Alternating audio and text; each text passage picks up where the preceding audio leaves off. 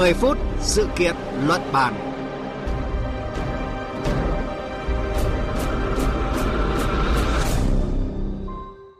Kính chào quý vị và các bạn đang nghe chương trình 10 phút sự kiện luận bàn của Đài Tiếng Nói Việt Nam. Thưa quý vị, theo các chuyên gia kinh tế, đang có hiện tượng dịch chuyển toàn cầu, trong đó một khối lượng lớn vàng miếng vàng thỏi đang chảy ồ ạt ra khỏi các trung tâm tài chính phương Tây khi các nhà đầu tư đua nhau đi bán vàng. Trong khi đó, khu vực châu Á lại đang tận dụng giá rẻ để mua vào các sản phẩm từ kim loại quý này.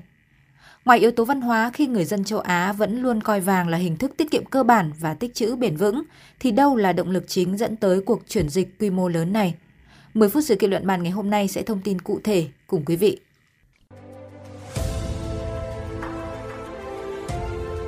Cùng cảm nhận chiều sâu thông tin Theo hãng tin Bloomberg, từ cuối tháng 4 đến nay, một lượng lớn khoảng 527 tấn vàng đang được chuyển khỏi các hầm chứa ở những trung tâm tài chính lớn như New York, Mỹ, London, Anh, hướng về phía đông để đáp ứng nhu cầu tại thị trường vàng Ấn Độ, Trung Quốc, Thái Lan, Ả Rập Xê Út hay Thổ Nhĩ Kỳ. Nổi bật, Thổ Nhĩ Kỳ đã bổ sung vàng vào kho dự trữ của nước này nhiều hơn bất kỳ quốc gia nào khác trong năm 2022. Với việc mua 8,9 tấn riêng trong tháng 8, Thổ Nhĩ Kỳ đã tăng dự trữ vàng lên mức 478 tấn vàng trong ngân hàng trung ương và kho bạc, mức cao nhất kể từ quý 2 năm 2020.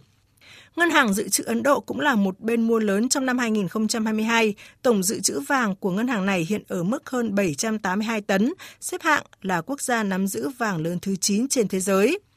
Thưa quý vị, thưa các bạn, các chuyên gia kinh tế bình luận, giờ đây vàng đang tiếp tục dịch chuyển từ Tây sang Đông với tốc độ nhanh. Để hiểu rõ hơn về dòng dịch chuyển đáng chú ý này, chúng tôi kết nối với phóng viên Phan Tùng, thường trú Đài tiếng nói Việt Nam tại Ấn Độ, một trong những thị trường đang mua vào số lượng vàng lớn hàng đầu khu vực. À, xin chào anh Phan Tùng ạ.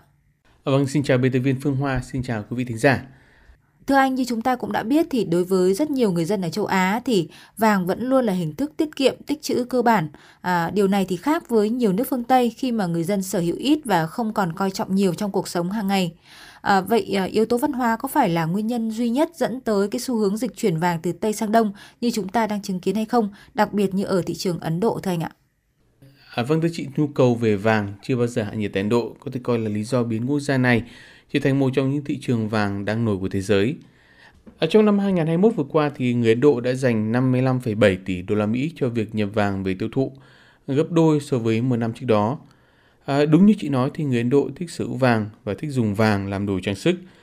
Thứ kim loại đắt giá bậc nhất này chiếm vị trí rất quan trọng trong văn hóa và lịch sử của người Ấn. Trong văn hóa Ấn Độ thì vàng không chỉ là một khoản đầu tư, nó là một kim loại có ý nghĩa văn hóa, đã tìm thấy một vị trí trong trái tim và ngôi nhà của người Ấn Độ. Có một thực tế là dù một bộ phận lớn dân số Ấn Độ không phải quá khá giả, nhưng họ vẫn cố gắng để mua vàng và sử dụng vàng trong cuộc sống hàng ngày, dù là ở nông thôn hay thành thị. À, có 5 đặc điểm của văn hóa tiêu dùng vàng tại Ấn Độ. Thứ nhất, vàng mang ý nghĩa đặc biệt trong các tôn giáo tại Ấn Độ, trong đó có đạo Hindu, đạo Sikh, đạo Jain và Thiên Chúa. Giá vàng cao cũng không ngăn được người dân Ấn Độ quyên góp vàng và các đồ trang trí bằng vàng cho các quỹ tôn giáo. Ví dụ như tại đền ờ, Tirumala ở bang miền nam Andhra Pradesh, người ta chứng kiến các tín đồ Hindu quyên góp hàng tấn vàng mỗi năm cho ngôi đền này. Vàng cũng là đồ gia truyền được cha mẹ, ông bà trao lại cho con cháu trong gia đình với mỗi người dân Ấn Độ. Theo quan niệm của người Ấn, đồ trang sức và đồ trang sức bằng vàng được truyền từ thế hệ này sang thế hệ khác – sẽ gìn giữ cho di sản gia đình tồn tại. Hầu hết các hộ gia đình đều truyền tay nhau đồ trang sức từ mẹ cho cô dâu trong các đám cưới. Thứ ba, vàng cũng được coi là thứ quà tặng mang tới điểm lành trong văn hóa Ấn Độ. Nhưng món quà bằng vàng là một phần không thể thiếu trong tất cả các nghi lễ. Tặng vàng giúp người nhận có thể sử dụng nó một cách hiệu quả vì nó không chỉ là một tài sản cất trữ mà còn được coi là may mắn. Vàng cũng là một biểu tượng về địa vị xã hội tại Ấn Độ – vì thế người Ấn không ngần ngại phô trương vàng. Trong một xã hội hơn một tỷ người thì vàng là một yếu tố có thể giúp mọi người nổi bật, tỏa sáng theo đúng nghĩa đen giữa đám đông. À, cuối cùng, vàng cũng là một thứ tài sản cần có trong danh mục đầu tư làm giàu. Khoản đầu tư này được coi là an toàn nhất bởi khó mất giá trong khi nhu cầu chỉ có lên chứ không có xuống. Nhắc tới câu chuyện về vàng, từ kết luận này cũng đang là câu chuyện thời sự khi mà Ấn Độ bước vào dịp lễ Diwali và đón chào năm mới – À, những ngày qua, đặc biệt trong hai ngày thứ Bảy và Chủ nhật, à, chung trùng với ngày lễ Danteras của người à, Hindu, tương đương với ngày vía thần tài ở Việt Nam. Người dân trên khắp Ấn Độ đổ xô đi mua vàng theo phong tục. Thông thường khối lượng vàng bán ra trong ngày này trên khắp Ấn Độ vào khoảng từ 20 đến 30 tấn. Còn năm nay, theo ước tính của các công ty kinh doanh vàng, lượng vàng bán ra còn tăng tới 35% so với năm 2021. Ờ, Trở lại câu hỏi rằng à, lý do thực sự dẫn tới việc tiêu thụ vàng đang dịch chuyển từ à, Tây sang Đông, cần nhìn nhận thực tế rằng trong bối cảnh lạm phát tràn lan trên khắp toàn cầu, kinh tế suy thoái, việc các ngân hàng trung ương liên tiếp tăng lãi suất để hút tiền vào, à, việc tích trữ vàng không còn là một kênh đầu tư hiệu quả nữa trong mắt các nhà đầu tư phương Tây. Và vì thế, một lượng lớn kim loại quý này đang bị rút khỏi những trung tâm tài chính như New York và hướng tới các thị trường phương Đông như Phương Quốc, Ấn Độ hay Thổ Nhĩ Kỳ, nơi có nhu cầu tiêu thụ vàng thực sự. À, vâng Thanh anh ạ, tuy nhiên có một thực tế là dù giá đầu vào rẻ nhưng mà người tiêu dùng châu Á nói chung, Ấn Độ nói riêng vẫn đang phải mua vàng với giá chênh lệch khá cao ạ. Như là vàng tại Thượng Hải, Trung Quốc rồi là Thái Lan, Istanbul, Thổ Nhĩ Kỳ hiện thì ghi nhận đang được giao dịch với mức chênh lệch cao hơn so với vàng trên thị trường London Anh. À, có thể lý giải thực tế này như thế nào thưa anh ạ? À, vâng, à, sự chênh lệch giữa giá vàng trên thị trường thế giới và giá vàng đến tay người tiêu dùng châu Á có lẽ là sự mất cân bằng giữa cung và cầu. Điều này tồn tại trong nhiều thập kỷ qua, chứ không chỉ xuất hiện trong bối cảnh kinh tế toàn cầu xáo trộn như hiện nay. Nhu cầu nội địa tăng cao không đồng nghĩa với nguồn cung bên ngoài luôn sẵn sàng đáp ứng. Vậy nên giá vàng bán lẻ chênh lệch hiện nay ở các thị trường châu Á là chuyện dự đoán được. Các nhà nghiên cứu thị trường vàng cho rằng nhu cầu về vàng lên cao ở châu Á thời gian qua được thúc đẩy do giá vàng đi xuống. Tuy nhiên, lực mua đang lấn át mức nhập khẩu khiến giá vàng tăng là điều tất yếu. Theo Hiệp hội Kinh doanh vàng Thái Lan, kim loại quý tại Thái Lan đang được giao dịch với mức giá cao hơn ở London. À, nguyên nhân là thiếu nguồn cung và đồng nội tệ suy yếu. Còn theo công ty tư vấn Metal Focus, giá vàng thỏi ở Ấn Độ à, đang chênh so với giá vàng tại London tới 1 đô la Mỹ, cao hơn gấp 3 lần mức thông thường. À, vâng, thưa anh Phan Tùng ạ, có ý kiến cho rằng là sự dịch chuyển quy mô toàn cầu của các loại kim loại quý như là vàng thực ra là một phần ạ của chu trình thị trường đã lặp đi lặp lại suốt nhiều thập kỷ rồi. À, vậy giới chuyên gia Ấn Độ dự báo như thế nào ạ về xu hướng dịch chuyển này trong ngắn và trung hạn thưa anh ạ? À, vâng thưa chị, à, Ấn Độ hiện đang là thị trường tiêu thụ vàng lớn thứ hai thế giới và vị trí này sẽ tiếp tục được duy trì.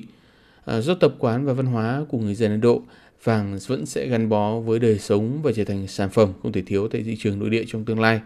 Thống kê cho thấy trong 5 năm qua, 56% tổng lượng vàng giao dịch tại nước này thuộc về nhóm dân cư có thu nhập trung bình. Họ có thu nhập từ khoảng 2.600 đô la Mỹ đến 13.300 đô la Mỹ một năm và nhóm này sẽ tiếp tục gia tăng với quy mô.